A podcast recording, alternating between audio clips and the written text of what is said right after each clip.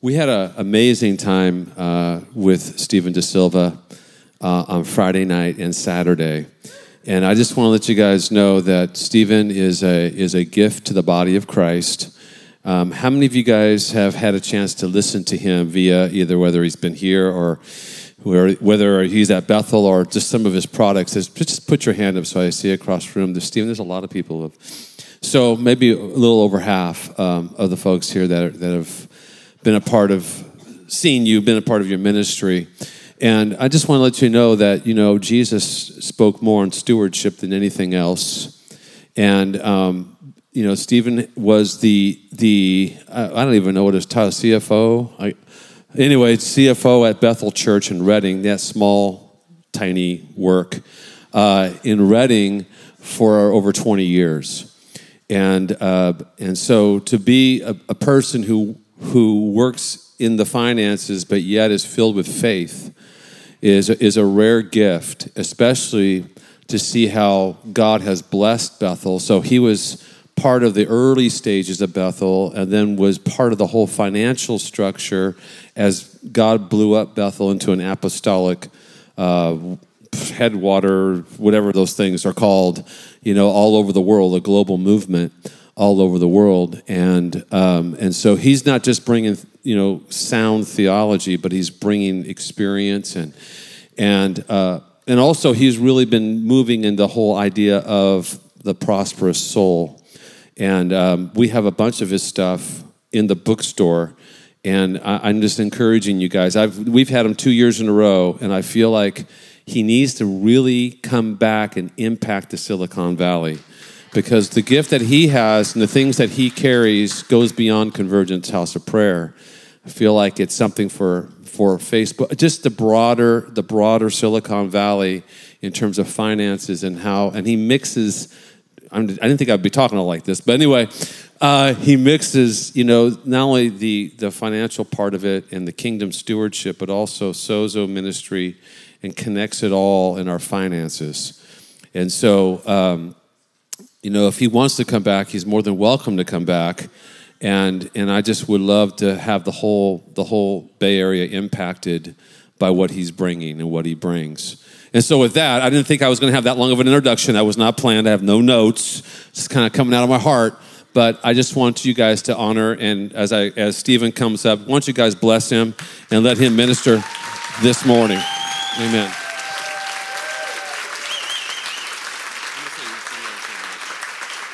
We are going to, just want to let you guys know when Stephen's done, we are going to take a offering uh, just to bless him and his wife. They took a step out. Um, and they're no longer the CFO at Bethel Church. They just, I think it was about a year ago. So now he's on his own.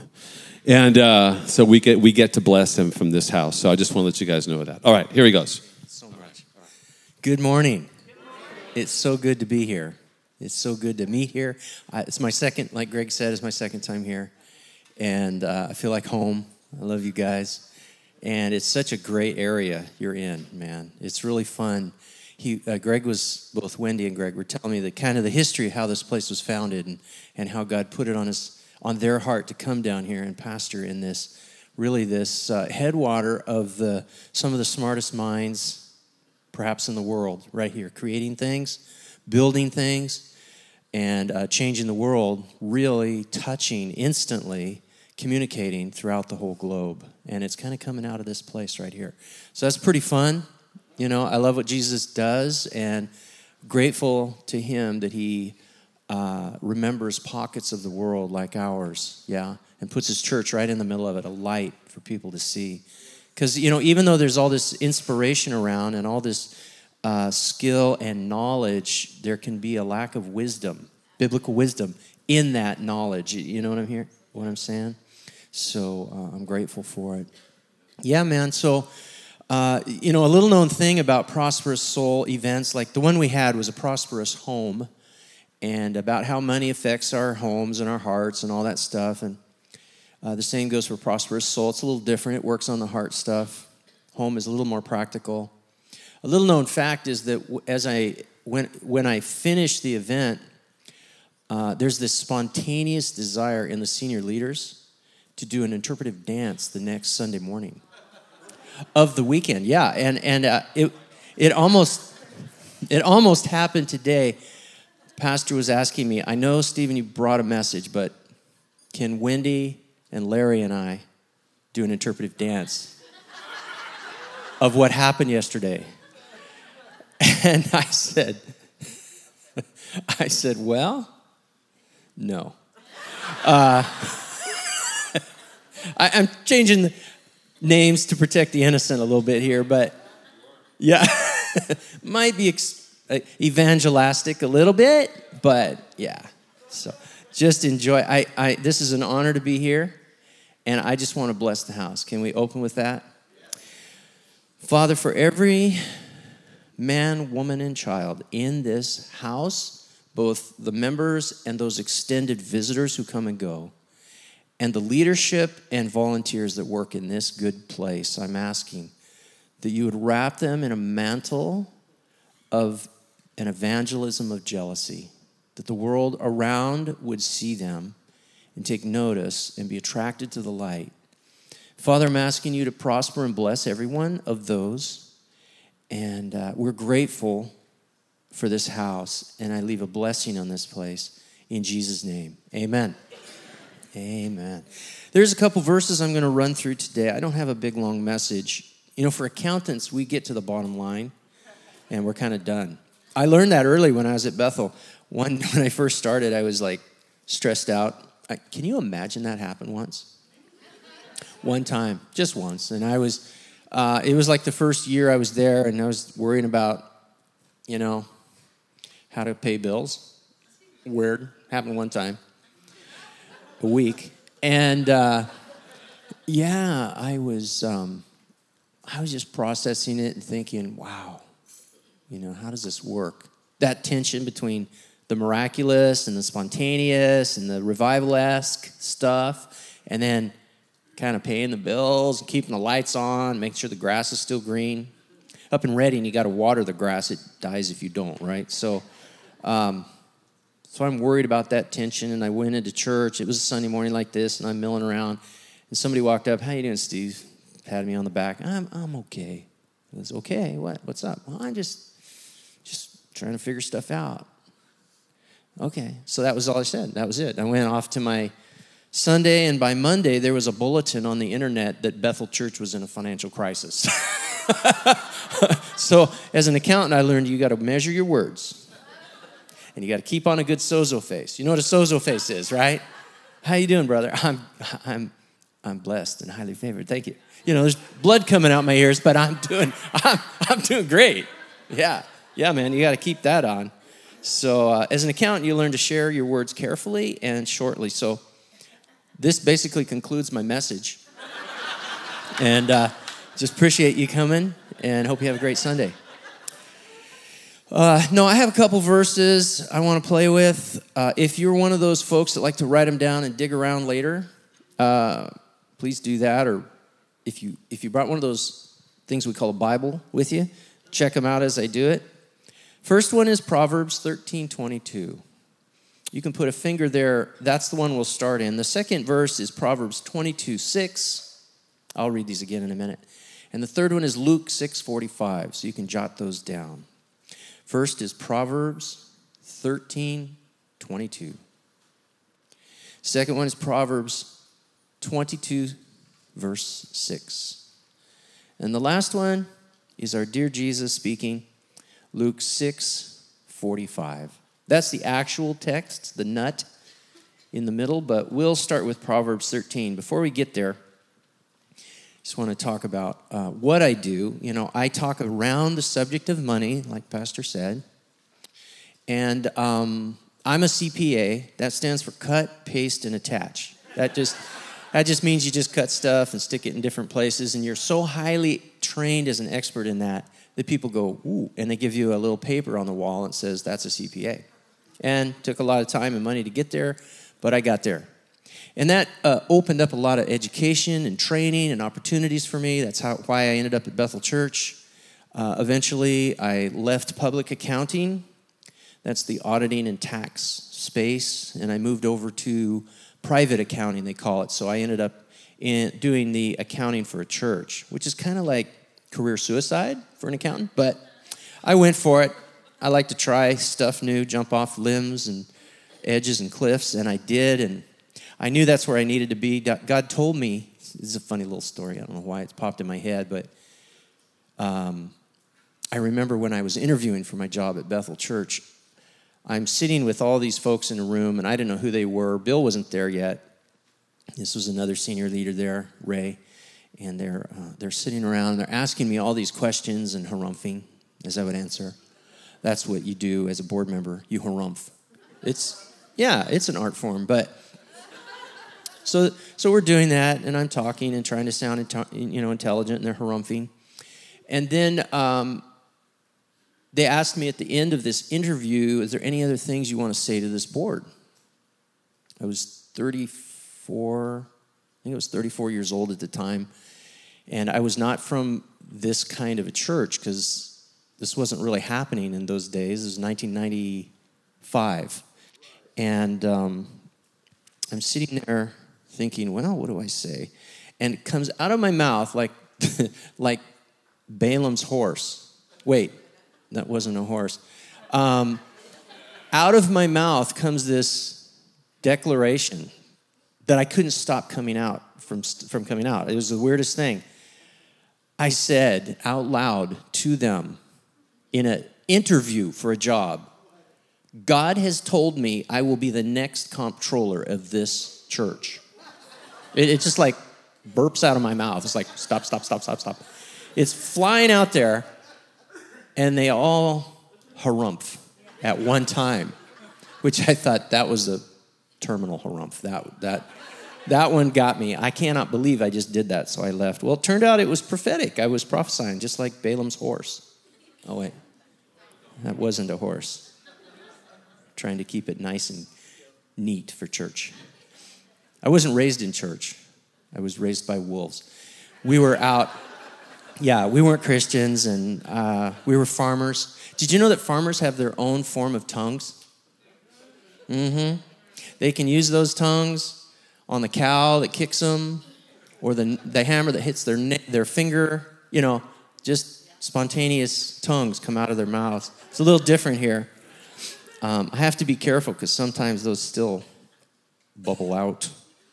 So I'm being careful. But I talk about out of all that training and education and experiences, uh, I came to really have a, a perspective that was kind of different. It plugged together the technical side of finances and money, lending and borrowing, uh, just kind of the structure of how things work in companies and things, and then the experiential stuff of being in that tension between the supernatural and the natural. So that was pretty fun. I learned about how to. Um, and here's some tips on investing. I was thinking, just I just throw these out. First one is if you find something that seems too good to be true, it probably is. Okay. Money is a perfect slave and a terrible master. And the most important for us men, men hear this. If you find an investment that you are sure is this is amazing, and you can hardly, you're giddy with excitement over it, if you cannot explain that to your wife in a way that she gets giddy to, run. Yeah. It's like God has put a special DNA thing, whatever those things are on the DNA chain, there's a DNA thing in women that can smell a rat, okay? And so, if guys, if you cannot, I don't care how cool it is, if you cannot explain it to your little partner, and her respond, That's amazing. I totally get it. Then run. All right. There's your free investment advice for the day. Yeah. Yeah, there's a lot to talk about money. A lot to say, a lot of, lot of skills you can learn, a lot of ways to figure out how to keep it and get it and hold it and use it and spend it right and give it away and all that good stuff. So that's what I've been doing. That's part of what inspires the interpretive dance uh, response in these pastors as I go around and teach it. But the thing that I feel like actually is the most important is my focus on the heart. How, how money exaggerates what's right here. It makes it bigger. Whatever we believe in here, it gets bigger with money. Because money is a spiritual power, and power always exaggerates whatever's in your heart. There's lots of kinds of power in the world, you know. I think, I think money, of course, is a power. I think borrowing and lending is a power. Because that's why borrowing gets people into such trouble, because it starts to exaggerate what's going on inside. Uh, I think authority is, is a power. I think beauty is a power. That's been my biggest burden, actually. beauty, yeah. Beauty and celebrity are the two that have really just worked me, man. Yeah, that kind of went away with my hair, but my, my big moment with beauty and celebrity was in the third grade when girls still thought I was cute. Yeah. But by fourth grade, I was has been, so I wrapped it up. So, so I had to fall back to learn about money because that was the only one left. But you think I'm kidding? Oh man. So the thing that makes permanent change is right here. The thing that I teach, and so I'm not talking about this to say, hey man, you should hear, hear what I say. I'm saying you should understand that the thing you've got to grapple with is right here. If you solve this little thing, then money is no longer a problem. Money, you see, money design it God isn't shocked that money is a power. He kind of knows that. In fact, I think he designed it. He designed that money in the heart of man would exaggerate us. So I think that he made us, our hearts, listen here, like a blender without a lid. That's kind of a trick he played on us. He made us like a blender, but he didn't give us a lid. Because he, I think he likes the idea that money exaggerates whatever's in our blender. Now, we got a bunch of stuff in our blender. We have things we believe that are true and things that are believed that are not too good truth. In other words, some is biblically accurate, some is not. But all that stuff is down in that blender, and money is like pushing the buttons on the blender, right? It pushes higher and higher. Now, we can get away with it for a while, and, um, and that's, I think this is true. Pastor can fix this later when I'm gone. But I think that the body of Christ has, oh, historically, it's not us, it's those guys. Does that work? There, I fixed it. Those guys in the past, the Christians in the past, we have um, felt more comfortable with not having money than having money because having money makes us ugly. So let's not have money and then we look pretty and then we can protect our testimony of Jesus, right? I think maybe that's right. I think, fortunately, it's not our problem, it's those guys, right? We, we have overcome this. We have gotten to where we can turn on our blender and all sorts of Jesus comes flying out. That's the way it's supposed to work. You get that? You see, that's why God didn't give us a lid because he wants money to exaggerate our heart. He wants it. He wants what we believe to be Jesus. Oh, this is my big T. You know, big T's and little T's. Big T is Bible. What God says is true. Little T is the stuff we think we know that sometimes kind of doesn't agree with big T. You get that? So all that little t can feel really true, but that's kind of the stuff that Jesus kind of has to fix when when he comes and lives inside of us. He goes, Okay, good job. You got me as your Lord. Now we got to do some house cleaning. Woo, where do we begin? wow. Yeah? And so he starts cleaning out the little t's, but he doesn't just like throw throw little t's out and leave less inside the blender. He wants to put big t's back where the little t's were. Right? So he's he's in there weeding us out and cleaning us out. And this is the thing that, um, that I really want to talk about because I just love this idea that, that money is a spiritual power and power exaggerates your heart. But secondly, that God designed money to exaggerate our heart, and He wants us to be exaggerated by money. He wants us to be exaggerated by money. He wants money to turn, as we get promoted and blessed, whatever God would do on increase, that's His game. But as He blesses and increases us, it's like pushing more buttons on the blender, and woo, it gets going on, and out of our blender comes Big T. Jesus all over the walls. That's probably a bad metaphor, but I'm just thinking some of it breaks down at some point. But I'm just thinking it would be that's where generosity bursts forth. That's not because we're awesome, that's because He is awesome and He's in there. And when power is on us, whatever kind of power you're engaging beauty, celebrity, authority, influence, money, whatever that thing is it just gets Christ out. And people are like, wow. You see, when truth gets on the wall, like out, it just like comes out. That, that sound is the Latin for comes out. right there. In fact, let's all practice this. You ready? On three. One, we're going to practice the, okay? Ready? One, two, three. I am home. I do love you guys. This is awesome. So, Yeah, man, you can practice that on your own at home, but that's it. When that stuff comes out, when truth comes out, everybody loves it. The Bible says there's no laws against that stuff. There's no, nobody argues against when love comes flying out, when love's extended, when generosity happens, when care, when rescue, when heroes appear, right?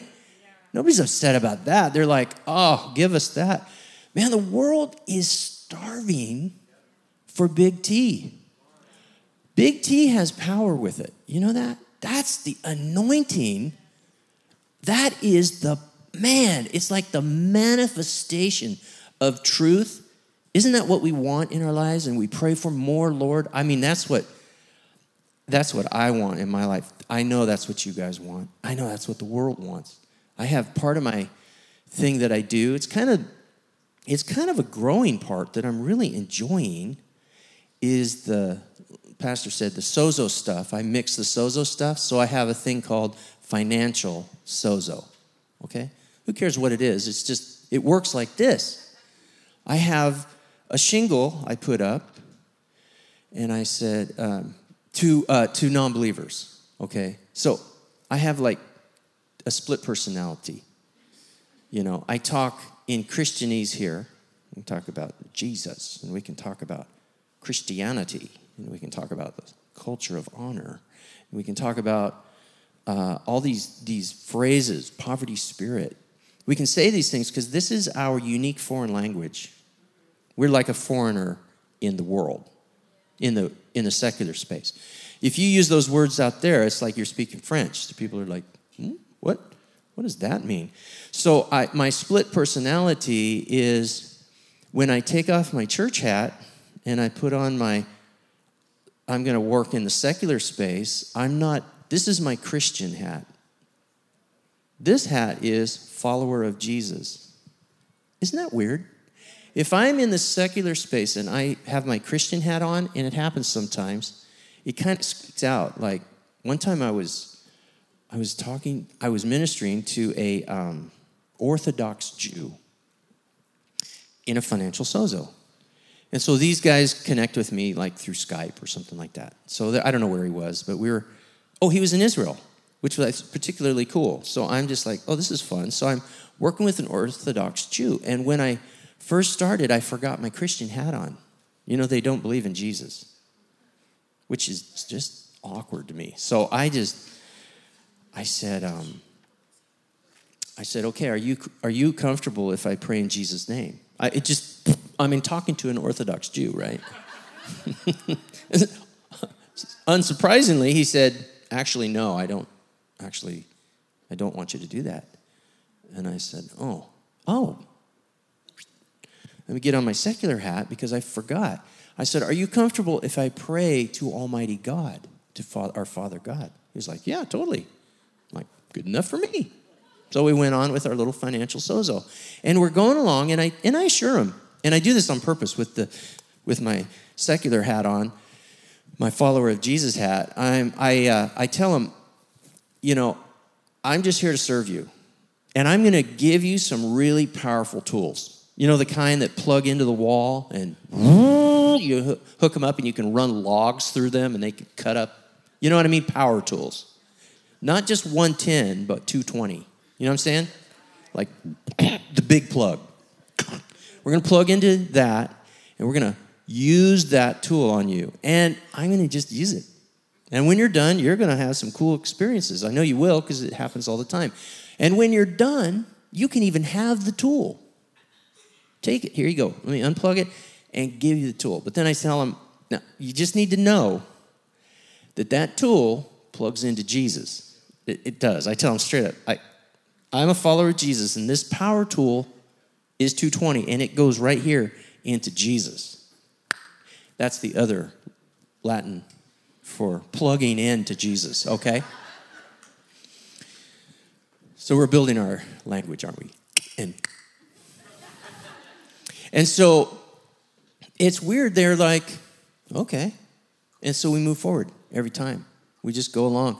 Well, I'm doing with working with this Jew, and we get along, and we're cruising along, and out of my mouth I say, "In Jesus' name," and I blah, blah, and I, I'm so sorry because I don't want to offend him. I respect him. I don't want to offend him, and he's just like, "Ah, don't even worry about it." At this point, because he's like, stuff's breaking down, stuff's falling away. He's like, he saw the power in that right there. It got on the wall, and he's like, whoa, that's what I want. It's so fun how the world is not afraid of real power, even power that requires righteousness, peace, and joy of them. It's, it's weird. It's like, you know, but if I go in with my Christian hat, they, they presume maybe through experience, that I have an agenda behind it, behind, beside just kind of loving them and, and serving them. A lot of these people take the tool and haul it home. And then I, I this was a different, a different man, was a, a couple that I did. I'm going to jump to another couple who I did a training on financial sozo. I said, this is not only using the tool, this is how you use the tool. And this was another Jewish couple. And this one said, Can I have the tool? I said, Yeah, literally you can. By the way, it plugs into Jesus. I don't know how you're going to work that out, but if you want to work that out, you let me know. He sent me a the coolest email about a month later after the training. There's a bunch of people in a room. After the training, he sent me an email and he said, This is so awesome because I can plug into Jesus and watch the tool work. I'm like, yeah, man. Yeah, every, I think without, with only one exception, did I have someone say, no, I, oh, I've had a few of them say, I'm not comfortable with you praying to Jesus, but I'll let, they always, except one exception, will pray to Father God. Okay, so that's, okay. Well, it's fine to me but I had one exception.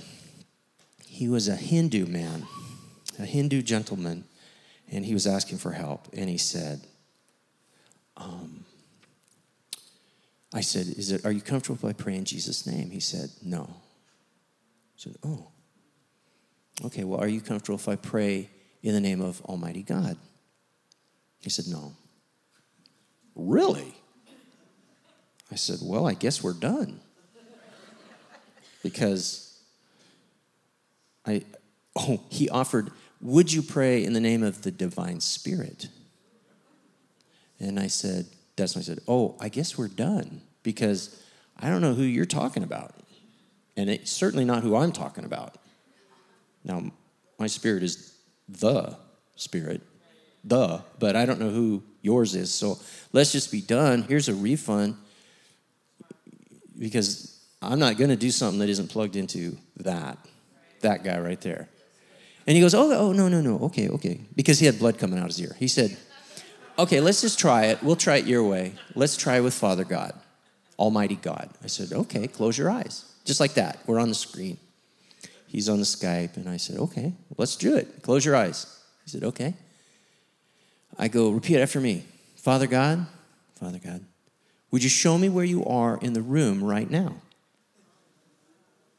And he's sitting there. You know those seconds are can you feel the sweat beads coming out? Because on the outside, I'm looking really smart and cool, like, yeah, how I roll. But on the inside, I'm like, oh, please, Jesus. Do you do this? I don't even know. I don't know. Dude, I'm a farm boy accountant from the sticks. I don't know what I'm doing. So I'm sitting there, and he closes his eyes. He's not moving. And finally, I say, So tell me what you see, hear, or sense. Tell me what's going on.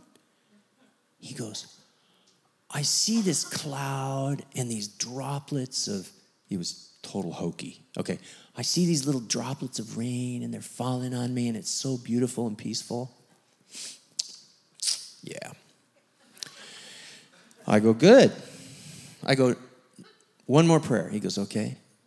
Father God, would you come into my heart right now? I just go for it. And he goes, Father God, would you come into my heart right now? And he shakes like this. And he sits there stiff for what seemed like, it was literally probably 10 seconds, right? But it seems like a long time. He's just, whoa. And then he pulls off his glasses and he starts wiping tears from his eyes. He's going, oh. I'm like, hmm. Tell me what you see, hear, or sense. He goes, I don't understand it he said, when I said that, this, this thing, this light just went into my heart. And I had this wall up, and it went like, like it was like a filter, and it went right through it into my heart. I'm like, oh. And you're sitting there like, whoa. I said, You're welcome. Now let's continue. right? You're welcome. Whew. Yeah, man. God is power. Mm, mm, mm. But this, this heart is where we collect treasures. Yeah, I think about heart, the heart of man. What's the heart of man? And I won't do it here, but when I teach, and I've been here a year ago, I taught about the heart is like Olympic, two Olympic rings. Oh, this is the accountant talking, and this part Pastor can fix later. Okay. So I see I see humans as body, soul, and spirit. Are you with me? Body, soul, spirit. And uh, when we think about the heart of man, there is a body part of the heart. So, right? So we know the body, so let's remove that. So imagine three Olympic rings, and they're kind of overlapping. And the body is one, soul is one, spirit is one. So we take away the body because that's obvious. That's the physical piece. But that leaves the soul and the spirit. And I describe the soul like which is our mind, will, and emotion, I call that our historian. Because it's the part that has studied our lives since we were aware and has recorded what it thinks to be true. And sometimes it experiences things that are really beautiful, like how much my, you know, my mother or father loves me. Other times it experiences things like maybe how scary my mother or father are. You know what I'm saying? But the the soul is just recording. It's just a recorder of what it thinks is true, and it stuffs that down inside of itself. That's what the soul is, it's this recorder. And then the spirit, I think of like an empty glove. So here, here's this little glove. And when we're born as people, we have a body, soul, and spirit, but the spirit, the glove is empty. And we spend our life, when we get aware enough, we spend our life, well, I need to find some truth greater than me. It's a glove because it's designed to hold on to something, grab something greater than us. But it's empty, so we kind of, as people uh, looking for reasons to live, we start filling it with whatever we can find. We put alcohol in there, we put sex and drugs and rock and roll. Well, rock and roll should be there somewhere, not there. But we put, you know, save the whales and protect the squirrels and put all this stuff inside the glove because we're trying to find meaning now, I love whales and squirrels. I don't mean anything against them. It's just they don't belong in my glove. Does that make sense? There's something I should be protecting. I'm not sure about squirrels, but for sure the whales. Okay, so we dig whales. Who loves whales? Totally. Love whales. Who loves squirrels? Actually, I love squirrels. I think they're totally cool. So those are all good, but they don't belong in my glove. Your glove should be filled with a meaning greater than yourself. A person greater than yourself. That line comes from Viktor Frankl in his book, Man's Search for Meaning. It's a great line. Yeah. For a person, it's actually, he ascribes it to the, the secret to success is to serve someone greater than yourself. Isn't that interesting? He was a believer. And so, um, my spirit is an empty glove. And when we confess Jesus as Lord and He comes into our heart, I believe He puts us on like a glove. See that right there? Jesus inside of our heart means that He is our something greater. And He knows because Jesus is in there, He's the, you know, He became flesh and dwelt among us, the Word. He is truth. Jesus is truth. So when Jesus is in our glove, remember my two my two circles? My soul, my spirit knows truth. Does that make sense? Because Jesus is in there. Now, when I'm working with my follower of Jesus hat on there, I'm working with people with all sorts of stuff inside of their glove. And so that makes it a little more complicated because, you know, who knows what they think is their higher purpose. But with us, we can cut through all that and go, oh, my spirit has Jesus on uh, inside of it. He's put us on like a glove. I love that phrase. That comes out of Judges. Uh, yeah, Gideon. You know, God calls out that great valiant warrior. He's like, what? He's all afraid and stuff. Well, God puts him on like a glove, man. Oof. I love that. That's where, that's with Jesus our Lord. So if Jesus is inside our oh, so I should do this. If I draw a circle around the two, the two rings, soul and spirit, remember it was body, soul, spirit. We put the body on, let's put that on the shelf because we can see that. That's physical. But the soul and spirit are the two other rings. One's a historian, the other is a glove with Jesus inside. If I draw a circle around it, I get a heart, the heart of man. Oh, that's a Jewish idea. And I can't say that's in the Bible. I'm just saying that's what I think. And this is the part Pastor can fix. Yeah, really. I mean, I'm not trying to tell you how it works. It's tell, I'm telling you how I think it works. You know, so it's just like mechanically that helps me. So if I, in my soul, my soul is my historian. If I have written down something that is not biblically true, that means I have a divided heart because my spirit knows what's biblically true when Jesus is in it but my soul is a vast pile of journals that have a mixture. You see that? This mixture is the purpose of my ministry. And this is the thing that I was saying. If you wrestle this issue on purpose, understanding it, you can convert, you can work your way closer and closer to the image of Christ by removing or erasing old ideas you've learned and recorded down inside to be true. When you find the Bible contradicts that, or, oh, that actually isn't Jesus, that doesn't actually produce good fruit. Ah, oh, that's what I want the, tr- the truth in, so this I'm going to have to surrender. So we just get through, we just kind of get busy. We take out things that are not biblically true and we put them in. We just keep working our blender. Yeah, man. This thing is an interesting, uh, an interesting, interesting thing about money and the, and the stuff that I teach is uh, how we are going to finish our lives and leave. And so we accumulate enough money throughout our lives and we get to the end of our lives. We've, we've spent or taken care of our needs. At least this was kind of my idea we get to the end of my life's needs, and if there's something left over, I'm going to leave it to my children, right? Um, I'm in the throes, in the jaws of that horrible thing right now because of my, my mother and father and their age and kind of where they're at. Yeah, it's no fun watching a, um, a hero of your life kind of unwind. You know, it's, it's sad, it's been hard.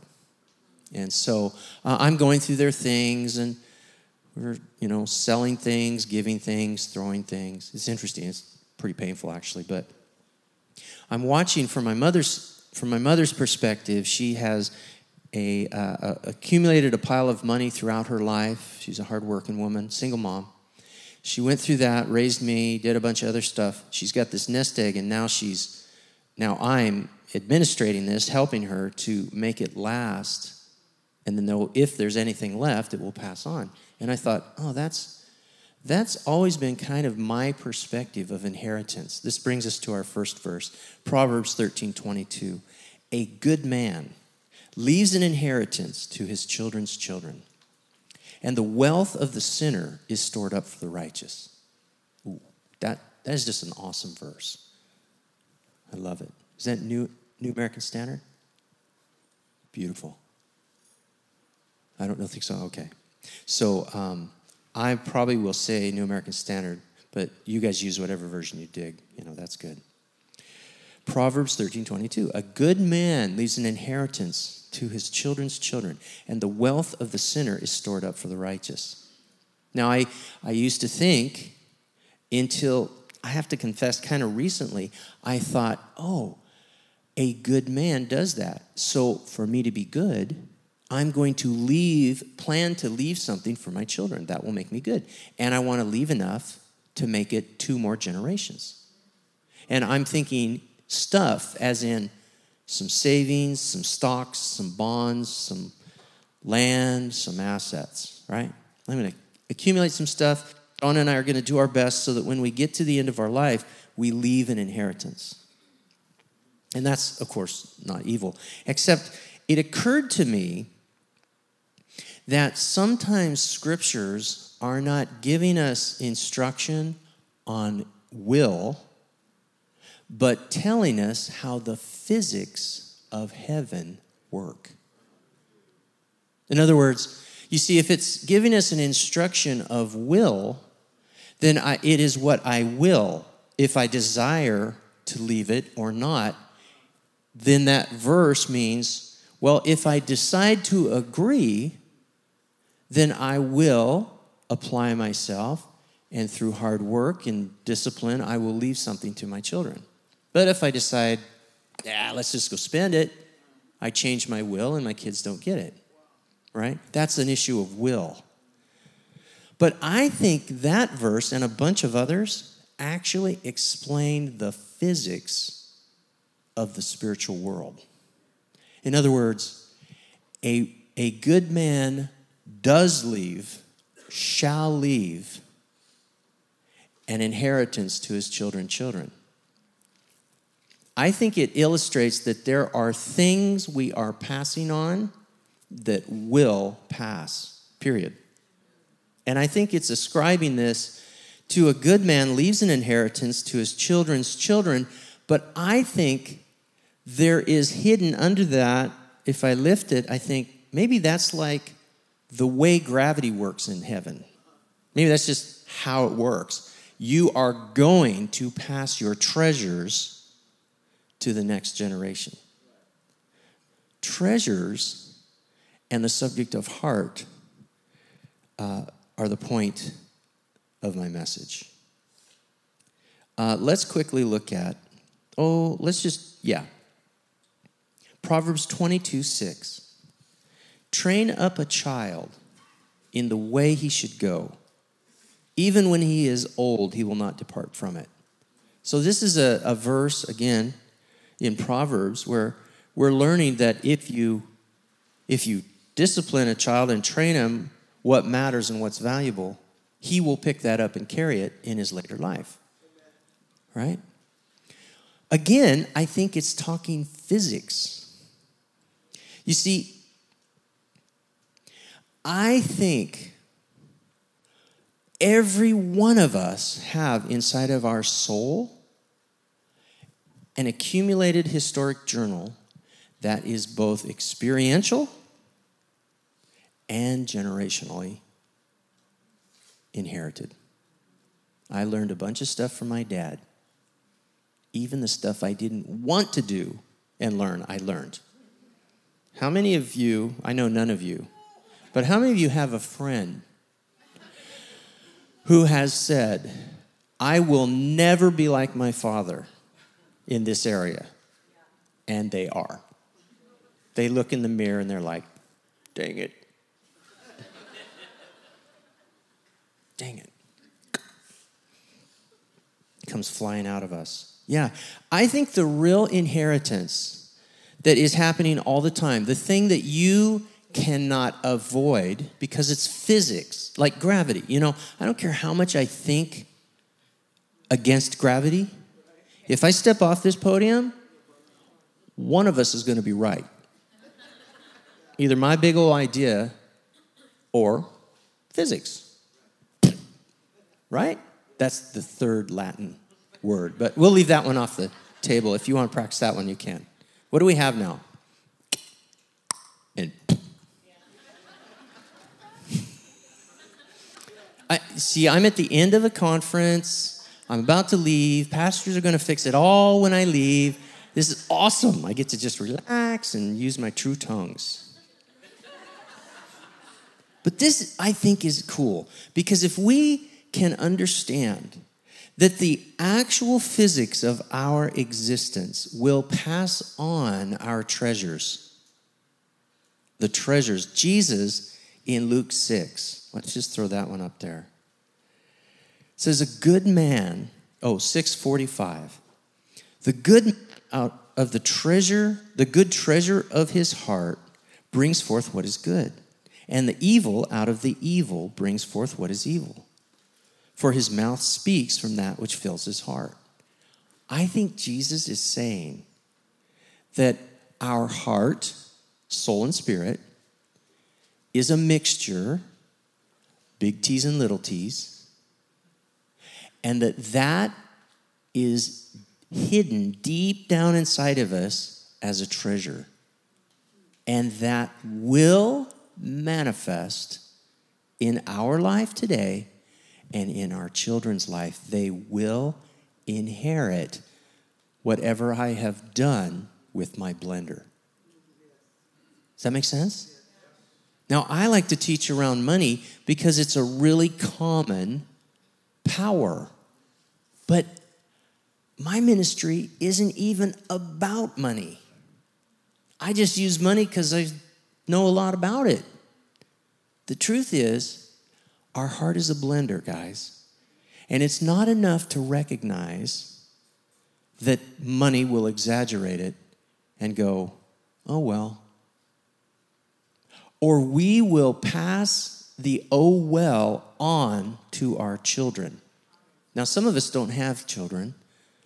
But we do influence other people, don't we? We have authority to represent Christ. And that will pass on to whoever we have influence over. Because influence is another spiritual power. I just want to encourage you to build a habit of cleaning out your blender. I mean, that's what we do all the time in church, but for me, it helps me connect. Oh, that's part of what I'm about. I want to leave an inheritance to my children's children. Both, I have two sons and their beautiful wives, my new daughters. I want to leave an inheritance and to bless them. I want that. I do. But I also want to give them the rich big T that I have been learning through this process since Jesus put me on like a glove. Oh. How would that change your life? How would that change your life? How would it look in your life to be aware of this assignment? This assignment to not settle for oh well. You see, it's so powerful because because money makes stuff come out of our blender that sometimes doesn't look like Jesus. I know it's not you guys, but that friend of yours. Things like cheating. Well, nobody will know. Or lying. That little stuff that we kind of owe well. And nobody's looking. Or, you know, cheating, lying. How about stealing?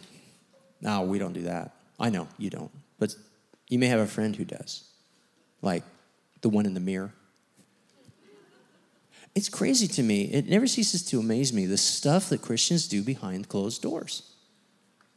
There's a phrase that Paul says, I think it was Paul. He says, This kind of thing shouldn't even be mentioned among us. Misbehaviors, what are we doing, guys? You know, the world is starving for big T truth. They really are. They're looking for the authentic stuff, the stuff that comes flying out, and when it hits the wall, together with me,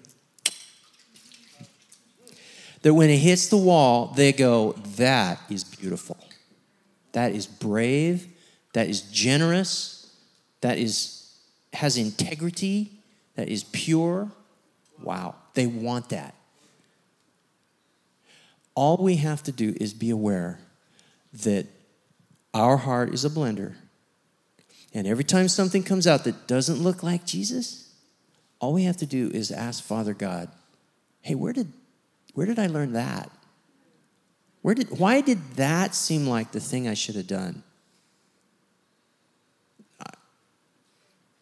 You hear me? This would be awesome in this in th- what you represent here is like ground zero in the communication space of the planet. And you guys could spread that light all over the world from right here. Well, I'm going to do the same thing. And if the body of Christ, let's, let's not settle for, oh, well. Let's go, okay. So let's practice, and then I'll be done. Really easy. Because there's no better person I've ever found for putting his finger on a bad idea than the Holy Spirit. he can just go, yeah, that right there, that's not me. I didn't teach you that. Maybe it's something, think about it right now. Holy Spirit, would you show us right now? Oh, there it is. Something that's a little T that you want to take out. Would you show us that little T right now, Holy Spirit? Close your eyes and just think. Probably it's already obvious. Yeah, you want that one? Yeah, he does. Maybe it's something you learned from your parents. Maybe it's something you learned from a really painful experience. We live in a fallen world, and there's a lot of that stuff. Maybe it's something you've been doing and kind of hiding too ashamed to tell anyone. Hey, let's just get it out of there. Let's do it right now. So just repeat after me Holy Spirit, thank you for your wisdom. And I receive your comfort as you identify this lie in my life. This thing has made me misbehave.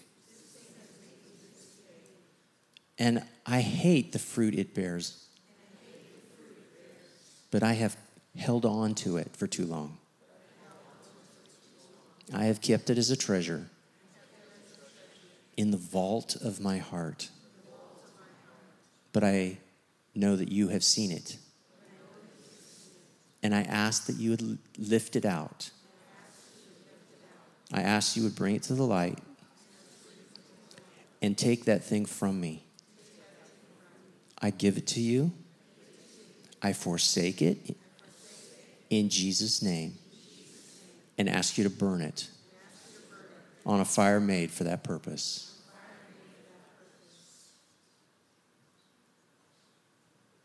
Now, Father, there's a space down in my heart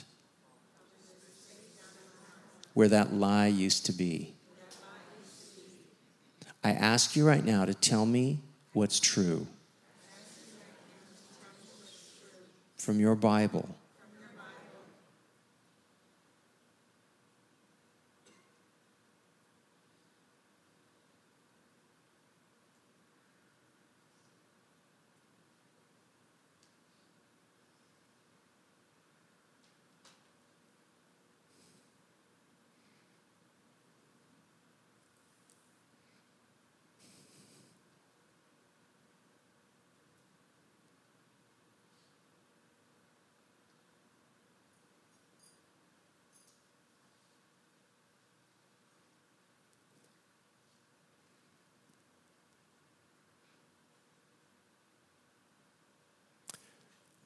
Holy Spirit, thank you for truth. I ask you to plant it in my heart. Make it a new treasure that I can pass that on and enjoy it every day until then. I bless what's been done in Jesus' name, amen. Father, I thank you for this church, hmm, this community, working on it, practicing. I thank you for this assembly. I ask that you would bless them and richly prosper them in that they would prosper and be in good health even as their soul prospers. In Jesus' name, amen. amen. All right. God bless you guys. Pastor. Thanks so much. We hope you enjoyed this message. For more messages like this, please subscribe and thank you for listening.